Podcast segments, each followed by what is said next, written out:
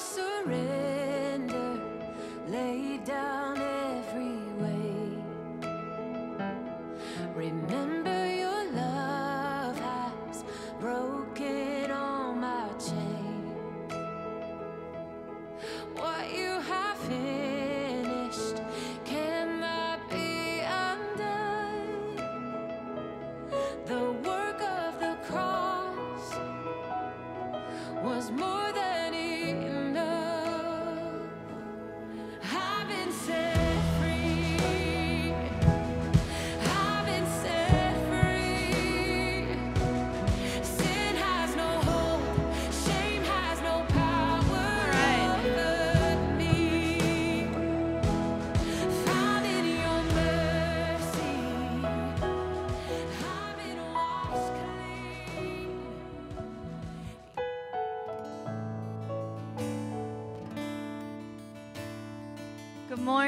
Good morning, River Church Online, and everyone here at the Norris. So good to see you all. If you want to stand with us, we are going to just jump into worship.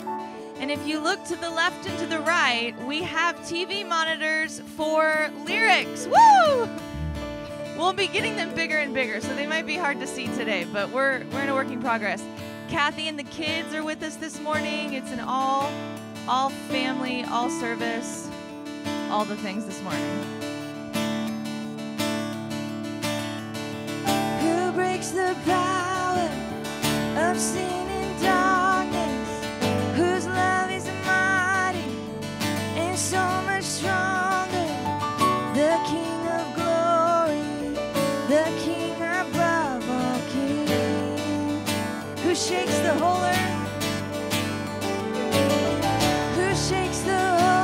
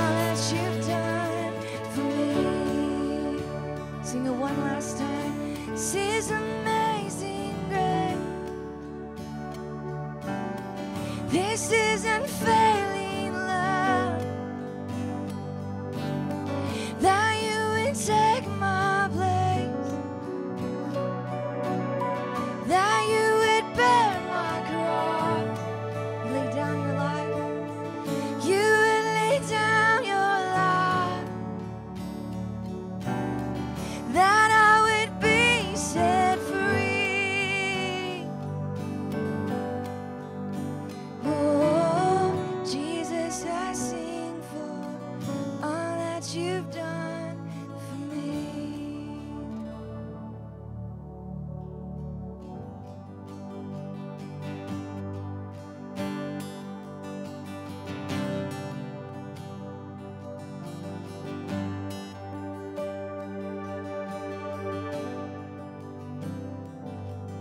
Let the King of my heart be the mountain where I run, the fountain I drink from. Oh, he is my son. Let the King of my heart be the shadow where I hide, the ransom for my life. Oh, he is my. You are good, 'cause you are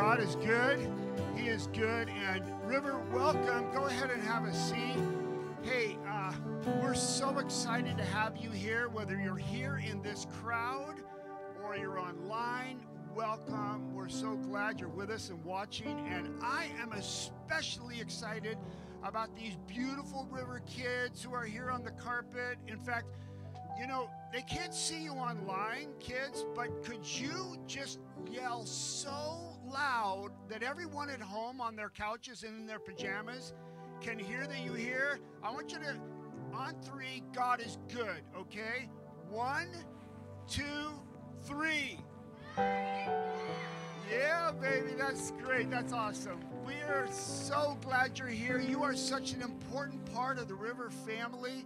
Each one of you, welcome, whether this is your 100th time here, this is like home, this is family, or whether this is your very first time, we're glad you're here. So excited that you're worshiping with us. Hey, you know what? I've heard James' sermon on the beach already, and it is so good. So I'm excited to hear it a second time, for you to hear it, and it's going to be great. I have my brown notebook. Do you have your brown notebook? I've been filling it up with stuff and trying to apply our quick tip, our buoy swim, or our peer-to-peer. And if you don't have a notebook, they're on the table over there. Just anytime, get up, grab a notebook. We want you to have it by kids. Have a great morning inside. We're in the beautiful out of doors. And if you were here with us last week, we had a wonderful National Geographic moment when a hawk flew overhead and landed on that hill and got himself a squirrel, and then flew off with it, dropped it on the grass. And Vicky, amazing testimony, but we were captured by the hawk capturing the squirrel. So keep your eye open for hawks this morning. So I've been filling my brown notebook, and last week, what a beautiful message on prayer. And so I wrote down a particular application for me that I've been working on this week as a follower of Jesus, his words and his ways. And I'm using technology. I have an Apple Watch, I have an iPhone, I have a MacBook Pro, and I use the Reminders app, and I put in the Reminders app a reminder that goes off every day. And my reminder that goes off at 8 o'clock every single morning, it says this, and I've combined prayer with Scripture. Even in this stormy place, I will trust that your love will hold. And that comes from Hebrews 6:19 and 20, that we have an anchor of the soul. And this week, rather than just read it quickly at 8 o'clock in the morning, I've turned it into an extended prayer of thanking God that in the stormy place that I'm in, I know his anchor will hold. And we want to keep growing as disciples and followers of Jesus. So we're so glad you're here. And I want to bring my friend James up here. Now, you may not recognize him when he first comes trotting up here. He looks younger. He looks more well kept. He looks fashionably, is it coiffed? Do you say that? From a distance, James, I'm going to pray for you, my brother. God, I thank you for my dear brother James. I thank you for the wisdom you've given him, and just the practical way that we can understand God's word. Our focus for today. Bless him and speak through him. We pray it in Jesus' name. Amen.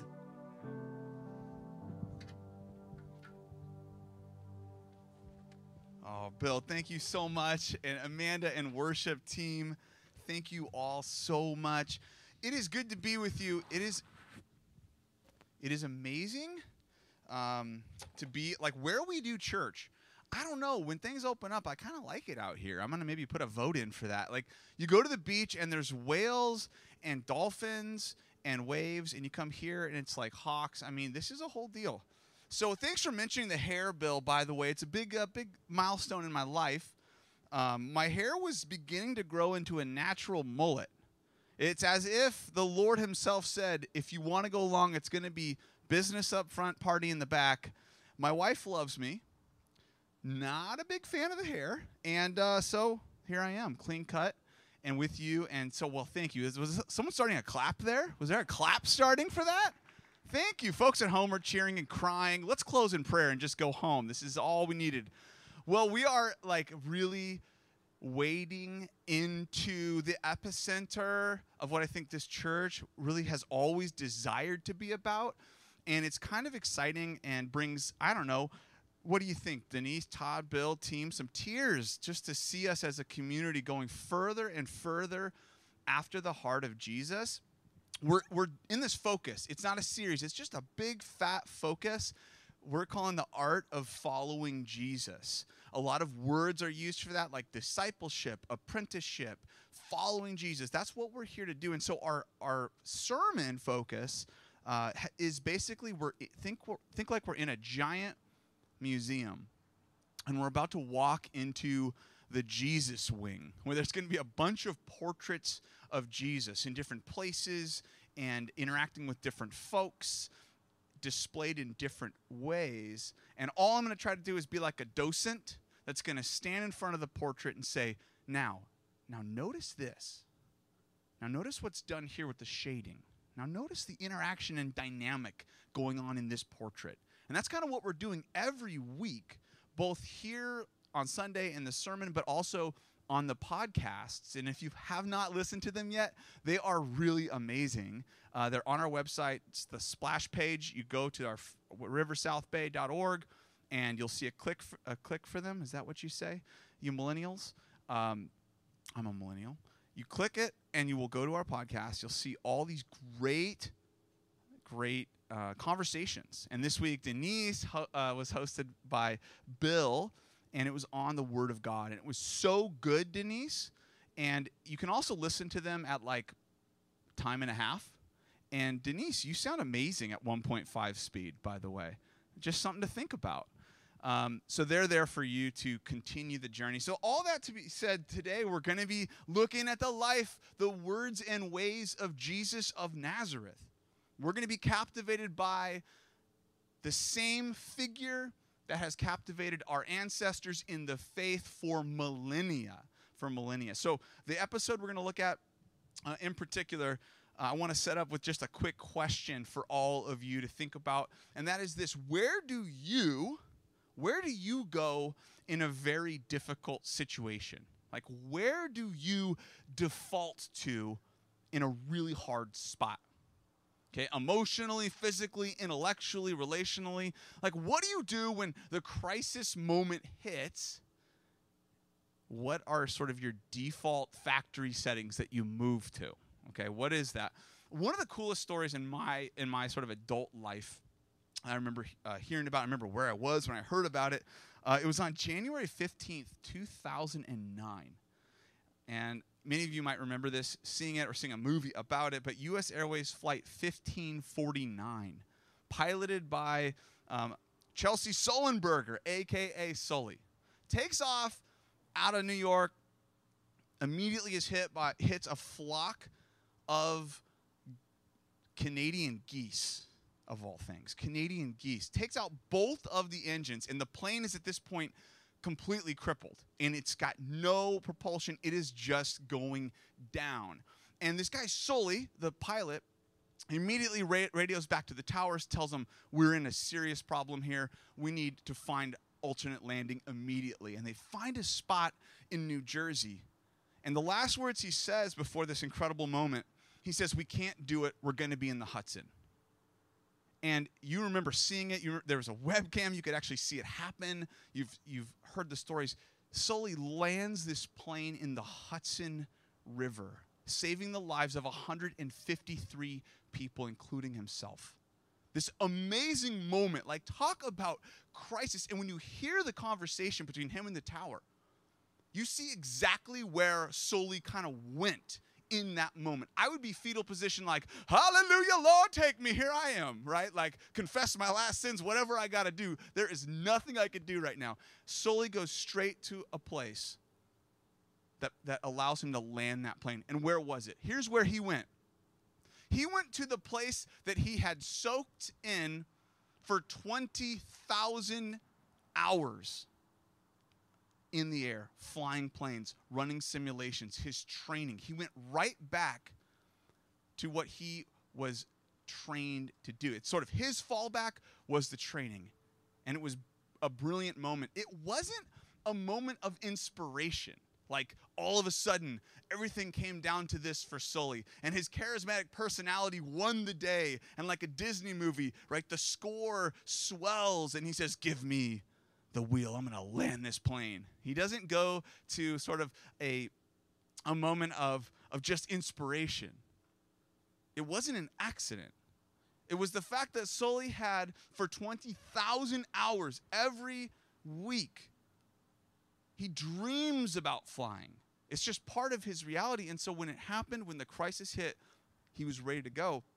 When you think about where you go in those really hard moments, we're going to look at an episode. Today, I'm going to usher you into the Jesus wing of the museum of the New Testament we call the Gospels, these biographies of Jesus' life. We're going to go to Matthew and Matthew chapter 4. And if you want to follow along with us, you can in your Bibles or on the app. You can also, though, listen and hear the way your ancient ancestors in the faith first encountered this story was through, most of them, orally, through hearing it, not reading it. And so let's turn there real quickly. We're about to look at a painting of Jesus, a portrait of Jesus, when he's weak, he's tired, he's hungry, he's looking down the road at an exhausting, though exciting, though in many ways heartbreaking, and profoundly important traveling ministry. The episode we're going to look at today, the portrait we're going to behold, is Jesus right after he is baptized by John the Baptizer, comes out of the water, the Holy Spirit, the Father says, "This is my Son in whom I'm well pleased." And immediately he's led out to this place, the wilderness. And he's in the wilderness and he is fasting. And it's this miraculous fast, 40 days and 40 nights. So he's tired, he's hungry, he knows where he's going, even if no one else really understands yet his path. And it's in this moment we find him. And it goes from a hard, difficult situation into a full-on crisis. And let's read about that. So turn to Matthew 4 or listen in. And I'm reading from the New International Version, translation of the Greek. Then Jesus was led by the Spirit into the wilderness to be tempted by the diabolos. The devil is translated different ways here. It means basically the slanderer. It's this cosmic enemy. I'm talking evil as evil can get, dark as dark can get. Jesus is about to face it. If I told you today, you're going to have an encounter with pure evil today, and that pure evil is actually going to be focused coming after you. Like, I'm getting out of this church. That's freaky. Get me out of here, first of all. And secondly, I'm like, what? I'm not ready for that. I don't want that. And here Jesus is, the focus of this pure evil. After fasting 40 days and 40 nights, he was hungry, and the tempter, second title called, the enemy is called, the tempter came to him and said, "If you are the Son of God, tell these stones to become bread." Now let's watch where Jesus defaults to. Where does he go in crisis? What is his factory settings? What is his fallback plan? What are the instincts that he's cultivated and that are going to now lead him in this really dark moment? Jesus answers. And the Greek term translates it, gegraptai. Gegraptai. It's this fun, perfect verb, which means it is written. I don't know what the Aramaic is Jesus used, but this is his response. It is written. Man shall not live on bread alone, but on every word that comes from the mouth of God. He quotes the Deuteronomy scroll. He quotes Deuteronomy in response to this test. And then the devil took him to the holy city, that is Jerusalem, and had him stand on the highest point of the temple. So whether this is a visionary journey, we don't know. Matthew doesn't tell us. We just know this is the scenario Jesus is presented with. And he says, "If you are the Son of God, throw yourself down," and then the enemy kind of plays this game. "For it is written." He's like, "Okay, you want to use scripture, Jesus? I'll use some scripture. It is written." And the enemy quotes Psalm 91. "They will command his angels concerning you. They will lift you up with their hands that you will not strike your foot against a stone." Jesus then answers him, "It is also written, do not put the Lord your God to the test. Right back to Deuteronomy, now what we would call chapter 6. Third temptation. Again, the devil took him to a very high mountain and showed him all the kingdoms of all the world, and this is an important addition to this sentence, and their doxa, their glory. So in an ancient Mediterranean context where honor and shame is all in all, where honor is the greatest thing you could ever dream of, the enemy says to Jesus, we can circumvent this whole suffering thing. Let's circumvent the betrayal. You're not going to have to go through all the rejections, the pain, the anguish, the tears, the loneliness, the sorrow, the shame. We'll cut all of it out now, and I will give you everything, all the glory you could imagine. And Jesus is weak, and Jesus is tired, and Jesus is in the face of this cosmic enemy. And what does he say? Jesus says to him, away from me, Satan. For gegraptai, whatever the Aramaic equivalent was, it is written, worship the Lord your God and serve him only. Back to Deuteronomy chapter 6. Same place we get the Shema. Shema Israel, Adonai Eloheinu, Adonai Echad. Right? Hear, O Israel, the Lord your God, the Lord is one. I just quoted that so you think I'm smart. Cool. Then the devil left him, and the angels came and attended him. Like, how would you expect, it's so interesting, how would you expect Jesus to handle this total crisis moment? I mean, I could see it playing out so many different ways. Like, if I was Jesus, you're thinking the enemy shows up, and I'd be like, well, all right, let's do this, like Lord of the Rings battle style. Let's just assemble a full army and deploy them against you, the devil, and your minions, right? Like this angelic fight. How sweet would that have been? Or Jesus could have utilized all the rhetorical tools available in human and, I guess, you know, spiritual communication, and just out-debated him with sophistry and, like, really incredible rhetoric. Jesus could have told him a riddle. Okay, devil, I'll agree to it if you answer me this one riddle. Instead, what does he do? He goes to the simplest place that was available for anyone in the house of Israel. He goes to the sacred traditions of the house of Israel, this sacred compilation of ancient Near Eastern texts we call the Old Testament, and Jesus refers to as just the Scriptures. That was his default position. That's kind of where he went, and as we're going to see in a minute, part of the reason he goes there is because he is just saturated with it. He's been soaking in it his whole life, and so when you sort of wring out the life of Jesus, it drips Scripture. Right? If you hold the life of Jesus up to the light, it glistens and glimmers Scripture. Right? This is something we're going to see about Jesus. But his core strength was in that Scripture. It's really amazing. Like, if you, how many of y'all like to work out? Any workout people out there? Anybody like to work out? I mean, it's not a brag. You just like to work out. Okay, that's right. Working out. Remember gyms? Remember those things? Gyms, short for gymnasium. Yeah, they were amazing. You'd go inside and smell sweat and, like, see people staring at themselves in the mirror while they flex. Like, it's an amazing place. I used to love going to the gym. I'd go down to 24-hour fitness, see Debbie in there sometimes, right, Debbie? Just working it. We're just getting buff. And I loved it. I love to kind of work on the show muscles. I really do very little that's practical. I would just, and for a season in my life about a year and a half ago, I was doing pretty good. I think I was getting kind of buff. Bray, where are you at? Where's my wife at? I don't know. She's here somewhere. She's, oh, yeah, affirm me. Honey, was I looking good? All right. You saw that nod. It's on camera, folks at home. Okay, so I feel like I was doing good, and so I'm feeling strong and really good. And then she goes, hey, we have a date day coming up. Would you do Pilates with me? And I'm like, Pilates? That sounds, okay, fine, sure. Let's do it. Let's do some Pilates. And so I go to her Pilates studio. It's called Pilates. How hard could it be? It's Pilates, okay? And I get into Pilates. I'm the only guy in there, and then there's all these just, you know, ladies. So I'm like, okay. The sexism part of me is like, cool. I'm a man. I got this. I'm not a sexist. And we start. And for me, it started as a slow whimper. You could hardly notice it unless you were really listening. just some moans here and there from my side of the Pilates studio. Like, make it stop. And then it's like I'm praying some prayers. I'm praying in tongues. I mean, things are happening spiritually for me I've never experienced before. The pain and anguish I was in.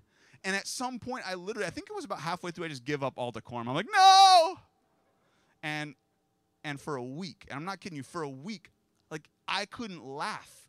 There was things inside of here I didn't realize existed, parts of my core. See, your core, I'm told, is like the most important part of your body that you could work out. But it's boring, it's monotonous, and if you're like me, there's too much hair down here to really see results. It's like a 1970s sort of Magnum PI style thing. And it's not fun. But your core is kind of what helps you with your posture, with picking things up, moving around, all of it. And so I'm working on my core now. Okay. Jesus' core is maybe a few things, but one of the pieces of his core was Scripture. It's just what he thought with, what he dreamed with, what he went into hard situations with, what he brought in when it came to healings, what he brought in conversation with smart people and people that could probably never read or never be acknowledged. Scripture was like part of his core. And what I would like to do, we've already seen how it shows up in a crisis moment for him. It is the default setting for Jesus in crisis. I want you to kind of see, and this part will definitely be the most boring part of this sermon. So if you need a nap or perhaps some nature watching, now is the time. So if there's a hawk and you want to kill a squirrel, go for it, because people need a little distraction. Here's what I did this week.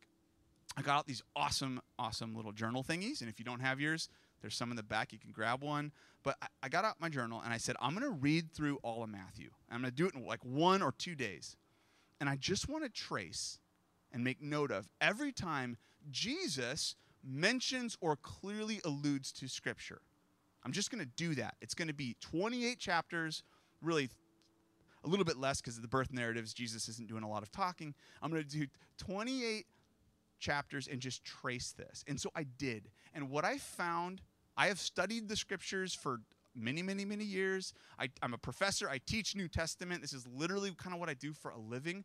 It actually kind of surprised and shocked me what I found. Okay, so here's what's going to happen for the next, I don't know how long, maybe 5 minutes. I'm going to read you my list. It's going to be boring, monotonous, tedious, and it's going to happen, and I have the microphone, and there's nothing you could do about it. So let's just check this out. We already saw in chapter 4, his debut of his ministry starts off with this temptation where he falls back into Scripture as his safety, as his instinct. And then right after this, Matthew 5 through 7, the Sermon on the Mount, right? This great sermon he gives. I couldn't even list all the references of Scripture. There are so many. It smells like Scripture. So much of his teaching in those 3 chapters are just points from Scripture, elaborated, expounded. It's amazing. Then chapter 8, after a healing of someone who had leprosy, Jesus tells him, hey, go to the priest and fulfill the Torah ritual requirements. And these are requirements you could find in Leviticus 14. 8 verse 11, he talks about a feast with Abraham, Isaac, and Jacob. Jesus just references it. Isaiah 25, this feast you can read about in the Isaiah scroll. Chapter 9, he's attacked for eating with tax collectors and sinners. Jesus, you eat with dirty people. You eat with stupid people. You eat with people that are shameful and sinful. What's your problem, Jesus of Nazareth? And what is his answer? Hosea 6:6, God desires mercy. Mercy, not sacrifice. Isaiah prophet scroll. Chapter 10, he sends out how many disciples? Anyone? 72 in Luke, and in this, it's 12 disciples. 12. Now, why 12? What's up with the 12 number? Anyone? Any thoughts on why 12? Come on now. Who said that? That's what I'm talking about, Dave. 12 tribes of Israel, right? 12 is a weird number. I would say 10, maybe 7. But 12? It's because Jesus sees himself firmly planted in the traditions of the house of Israel, in the work of God that you can read about all through the Scripture. He sends out 12. Well, let's keep going. Later on in that chapter, he quotes the divisions that are going to come about because of his ministry. He's like, my ministry will not just be a peaceful Sunday walk in the park. There's going to be divisions and shakeups in households. And then he quotes Micah 7:6. Chapter 11, 4-5, Jesus talks about John the Baptist, or he talks to his disciples, and he says, tell John what I'm doing. And then he lists a bunch of stuff that his ministry involves, and all of them are like a list of Isaiah 61, 1-2. Keep going. Chapter 11, even my notes were bored of this part of it. They're like, I'm out of here. Chapter 11, he references the judgments of Sodom in Genesis 19. Chapter 12, he uses the story of David eating sacred bread out of 1 Samuel 21. Later in that chapter, he talks about Jonah, 3 days and 3 nights in the fish. He talks about Solomon later that chapter from 1 Kings 10. Talks about in chapter 13, he gets a whole bunch of parables. And guess what? Those parables are, he says explicitly, fulfilling Isaiah 6:9-10. Chapter 15, in a purity dispute with the Pharisees, Jesus quotes Exodus 20, Deuteronomy 5, and talks about honoring parents. And then he quotes Isaiah 29. Chapter 16, again, he references Jonah. Later that chapter references the Son of Man imagery from Daniel chapter 7. Chapter 17, Jesus discusses Elijah and John the Baptist, two characters from the sacred traditions of the house of Israel. 18, he talks about arbitrating grievances with one another and how we do that. He brings in, guess what? Deuteronomy 19. Chapter 19 talks about divorce and marriage. He doesn't just talk about it off the top of his head. He goes to Israel's cosmology, Genesis 1 and 2. He talks about the creation and how God created the two to be one flesh. Chapter 19, 18-19, rich man asks about eternal life. How does Jesus answer? Exodus 20 and Leviticus 19. Later on in chapter 20, there's vineyard imagery. That wasn't just because Jesus liked wine or grapes, or because there was a lot of vineyards around. If you read through the Hebrew Bible, the Old Testament, you're going to see God's people are constantly referred to as vineyards. It's one of the common images. And I told you this is going to keep going. I'm not stopping, people. 21, a few more chapters left. He quotes Isaiah 56 and Jeremiah 7 when he has this incident in the temple where he cleanses it or critiques it. 21, he quotes Psalm 8, affirming the messianic praise that was coming from children. Chapter 21 later on, this is the same chapter, by the way. Isaiah 5, vineyard imagery. Psalm 118 is mentioned.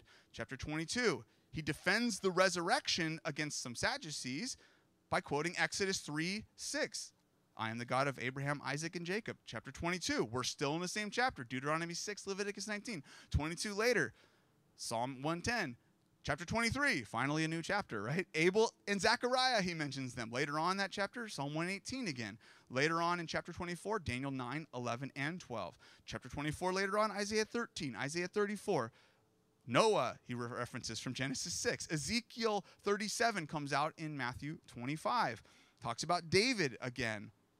Chapter 26, he quotes Deuteronomy 15:11. Almost there, people. In chapter 26:31, Gegraptai, it is written, Zechariah 13:7. He predicts that his death would be a good shepherd being struck and the sheep would be scattered. Chapter 26, we're still doing this. Is this pastor really going to just read a list the whole sermon? Yes, that's exactly what I'm going to do.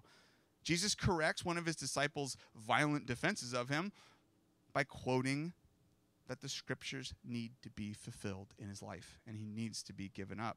Chapter 26 later on, he answers his charges. His legal defense, people, his legal defense is Daniel 7. His legal defense is Daniel 7. And finally, the last one I'll mention, Matthew 27:46, the darkest moment in Jesus' life.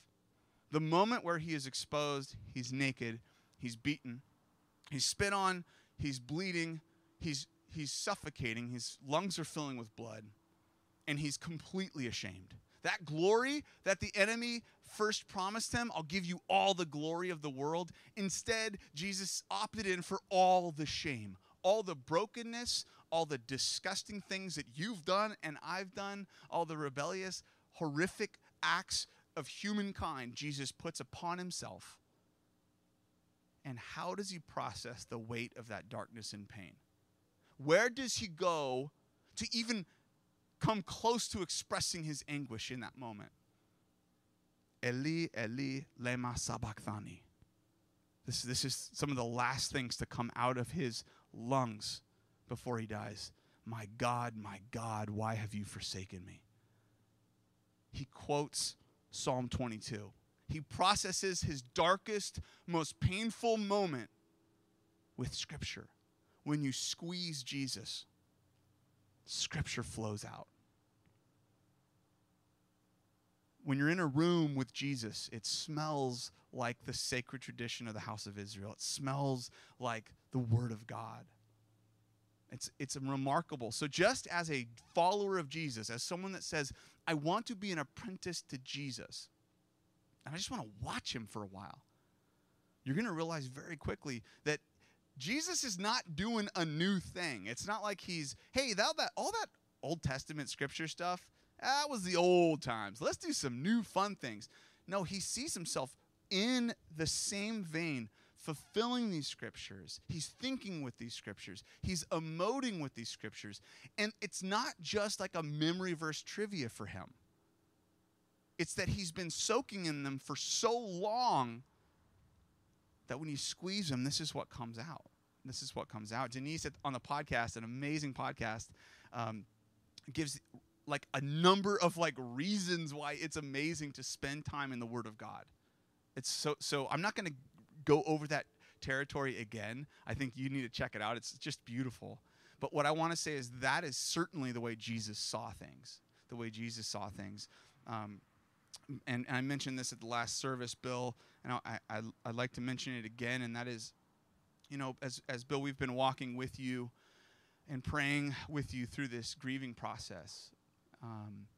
You've said something to the staff several times, and we've seen it in your life, and that is, if I didn't have my time with God in the Word, in those wee hours of the morning, I probably wouldn't make it. You have been clutching on to the Scriptures. It's just been a survival mechanism. And I think about, I shared this as well, like when I think about my own most painful moments of parenting, when we lost Calvin and our foster son of 14 months, and we weren't able to say goodbye to him.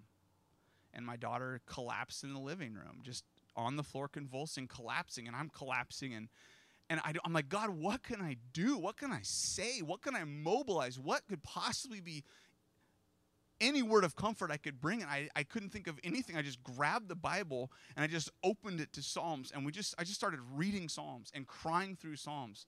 And suddenly you notice, like, there are some Psalms in there that are gnarly. Like, these are not Hallmark cards, right? These are not going to be your Christmas cards. Like, Lord, take my enemy out, Lord God. Bring justice upon the unjust, Lord.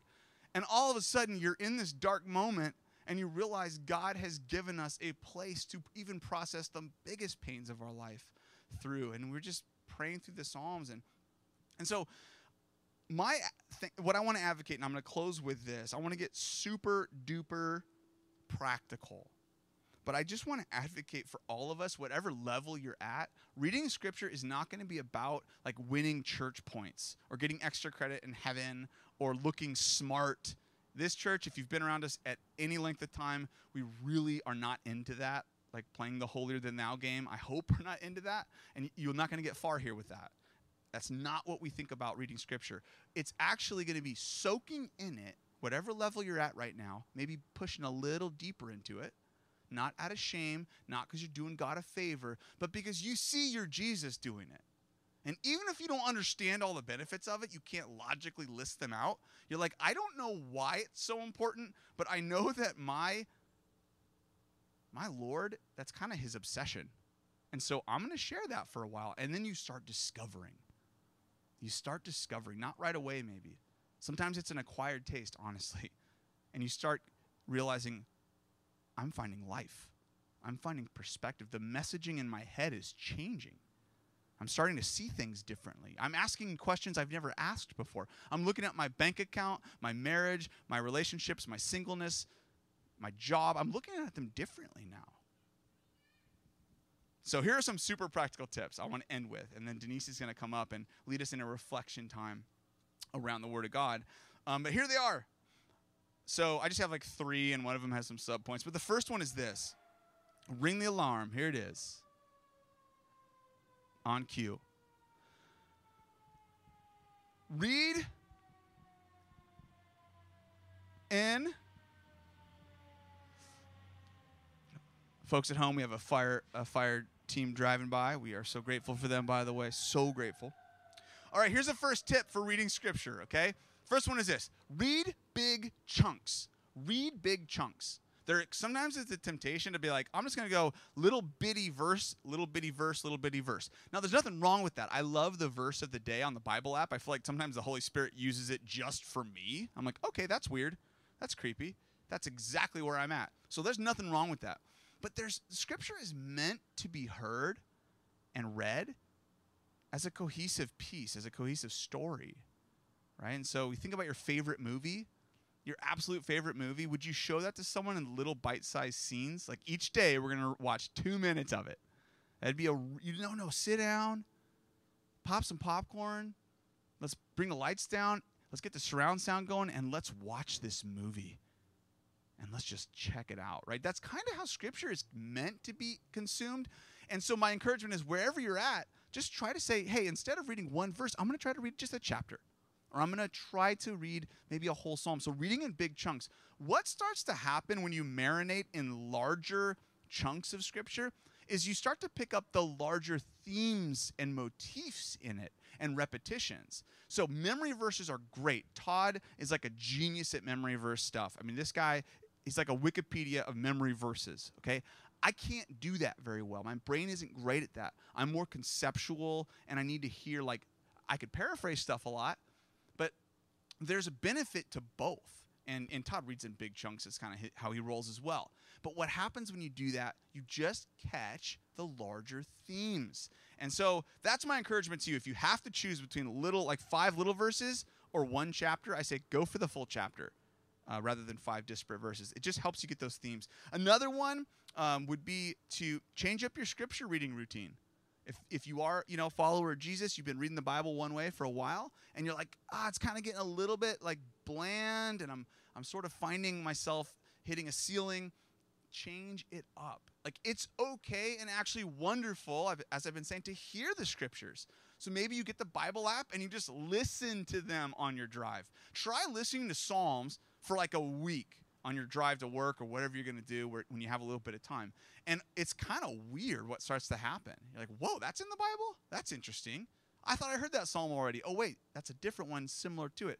It's a fun way to change it up. A great resource called Streetlights Bible. Streetlights Bible. I love this resource. It's basically Scripture being read by hip-hop artists and kind of spoken word poets. It's just reading of Scripture. And then there are these DJs make these really great beats behind it. And so it helps. You could work out to it. You could run to it.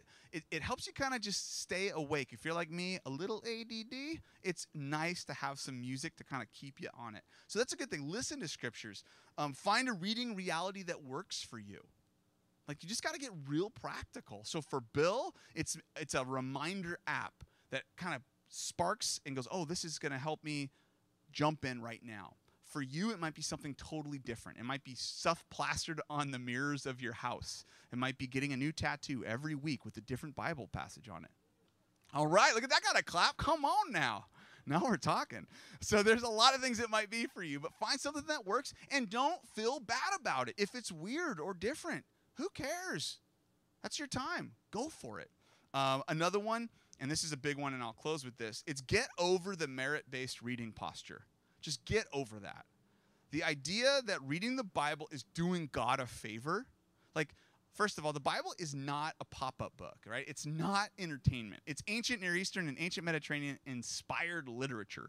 It really is not meant to entertain you first and foremost. I was a youth pastor for many years, and one of the temptations was to be like, hey, kids, read the Bible. It's awesome. There's all kinds of cool stuff in it. There's wars and battles and demons and spells. And I don't know if there's spells, but there's all kinds of stuff in it. You're going to love it. And then they open up the Bible, and it's like, and Jesus was walking through a grain field with his disciples, and they plucked the grain with unwashed hands. And the Pharisees said, why are your disciples eating with unwashed hands? It's like, okay, this is definitely not the miniseries that I clicked on, right? This is boring. Well, yeah, it's not meant for entertainment. It's so much more than that. It's so much more than that. And sometimes you got to break through that sound barrier friction of the boredom, of the monotony, of the foreignness of it, and you break through after wading into it for a while, and you go, oh, my word, this is amazing. And you sort of get it why people like Denise are like hopelessly lost in their scriptures. It's because they pushed it through and they go, oh, my gosh, this is beautiful. Okay, so get over the merit-based stuff and get over the shame stuff if you don't read. It's not, God's not looking at you going, you're a naughty boy. You're a naughty girl. You didn't read the word today. Shame. Rather, I think it's more like he's enticing us to say, hey, come join me in this. Let's get into it. Okay, so I'm going to stop. Denise is going to come up and use that mic right there, right, Bill? That mic right there, because it's sanitized. And let me just pray while Denise comes up here. And thank you all for bearing with me on the list reading. Lord, thank you for this opportunity to again reflect on the riches, the treasure, the embarrassment of riches we have in the Word. We are wealthy people. And God, help me to just gently remind me how good it is when I'm feeling a little bit like, I don't know, lazy or distracted or just kind of putting silly things in front of important things, that you would help me to lean in further to your word and not to earn points, but just to be with you and to learn and to grow and get wisdom. Thank you, Jesus. We love you. In Jesus' name we pray. Amen. Take it away, Denise. Thank you, James. Are we inspired? Yeah. Thank you so much.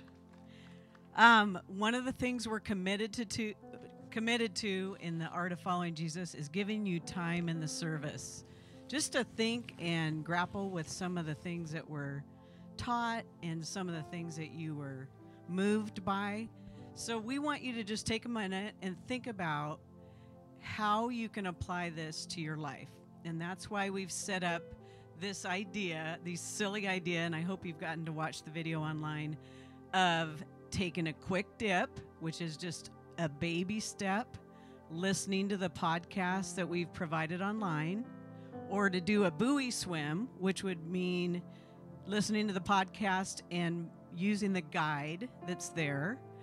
Or you can be a total stud, like we say, and do a peer-to-peer, which means swimming from one peer to another. And that would mean doing both of those and maybe something else, like James, going through the Gospel of Matthew and listing all the times Jesus refers to Scripture. Or we have other references online you can use and begin and dive into. So take a minute right now and just think about, how do you want to soak, like James said, deeper this week? How do you want to soak deeper into the Word of God? And we really would love for you to write it down, because as we write things down, it's just one more step of embedding that in our life and being intentional.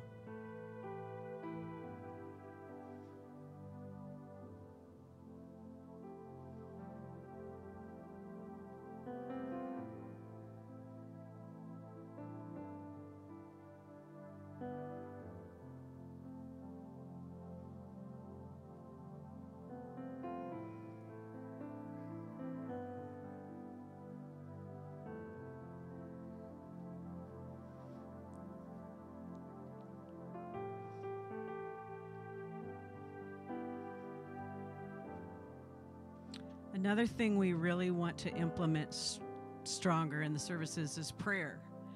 So today we'd love one woman and one man, if you could just volunteer to stay in the back on the two rocks and just be available for people that want prayer today. Who would like to volunteer to pray with people? Raise your hand.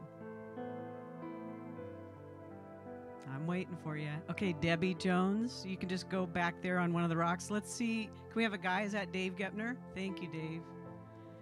So just as we take another moment to reflect and ask God about what it means to soak in His Word, what it means, how valuable is the Word of God in our life, just spend some time with Him. If you would like prayer, you can go to the back, and Debbie and Dave are happy to pray with you.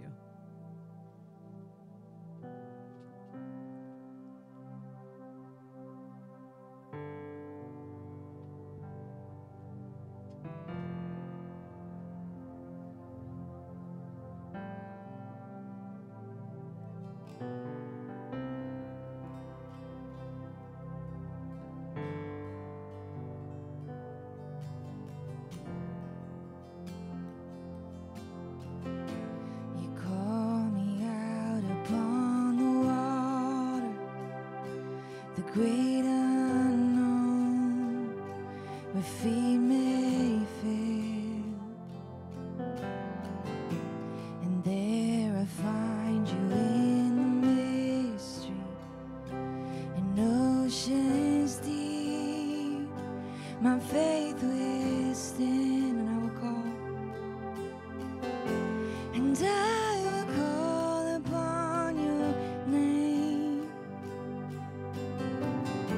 and keep my eyes above the waves.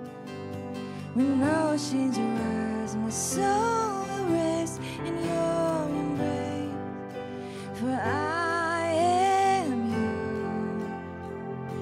and you are mine. Whoa.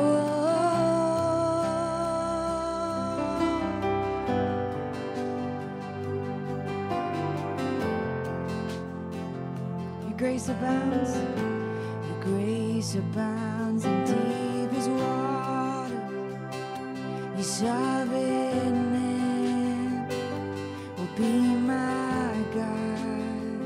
Where feet may fail, where feet may fail, and fear surrounds me, you never fail, and you won't stop now, and I will call, so I will call upon your name. Keep my eyes, and keep my eyes above the waves. When oceans rise, my soul will rest in your embrace, for I am yours, and you are mine. Whoa.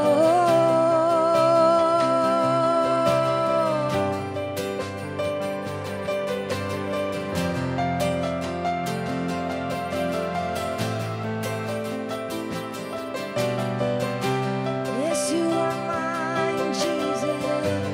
I am yours.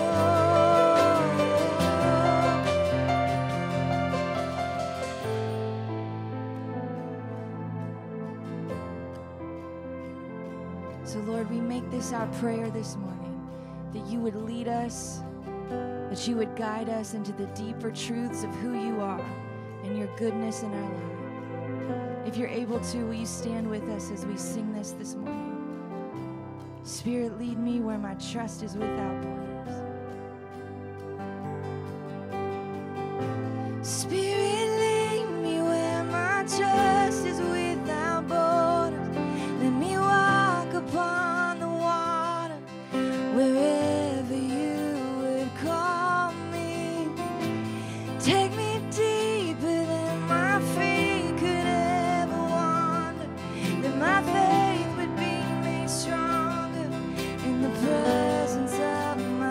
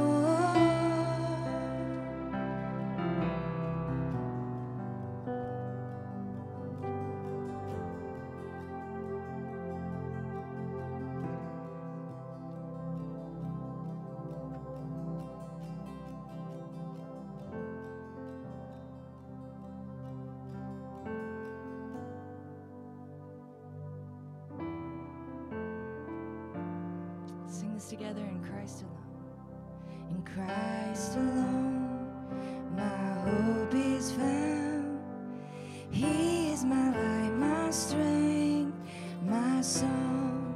This cornerstone, this solid ground, firm through the fiercest drought and storm. What heights of love, what depths of peace, when fears are still, when striving cease, my comforter, my all in all. Here in the love of Christ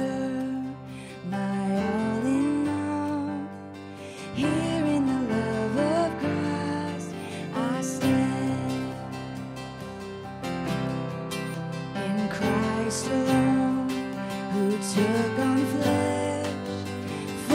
of God in helpless babe, this gift of love and righteousness, scorned by the ones He came to save, till on the cross has Jesus died, the wrath of God was satisfied, for every sin on Him was laid.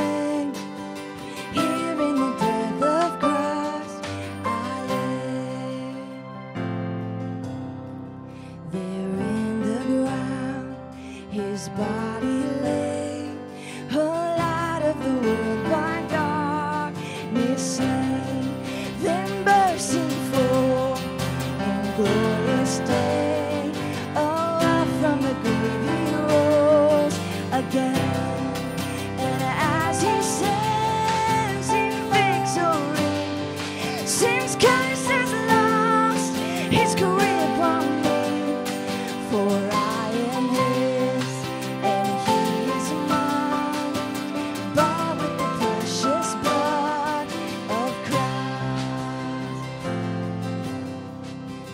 Guilt in life, no fear in death.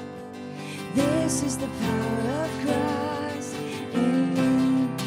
For life's worst cry to final breath, Jesus commands my day. No power of hell, no power of hell, no scheme of man can ever blot me from His hand.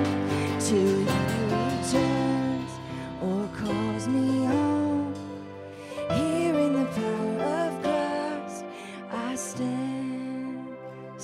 first verse one last time.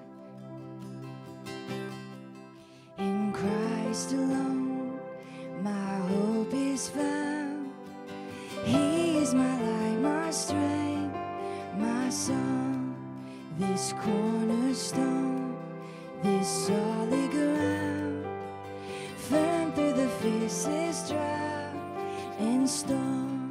What heights of love, what depths of peace, when fears are still, when striving cease, my comforter, my all in all, here in the love of Christ I stand. So Lord, that is our prayer this morning, that here in the love of Christ I stand, that here in the goodness of God I stand. As one family, as one church family, Lord, we stand in this goodness this morning. So, Lord, help us to come closer to You this week. May it be prayer, may it be reading the scripture. Lord, would You draw us into Your love this morning and this week? We love Your presence. We love You, Jesus. We thank You for being together. In Jesus' name, amen. Amen. Well, thanks so much for worshiping with us. We hope that you have a wonderful day. Get in your scripture. Use your brown notebook. We'll see you this week, if not this week on Sunday. Thanks for joining us online. Bless you all. We'll see you next week.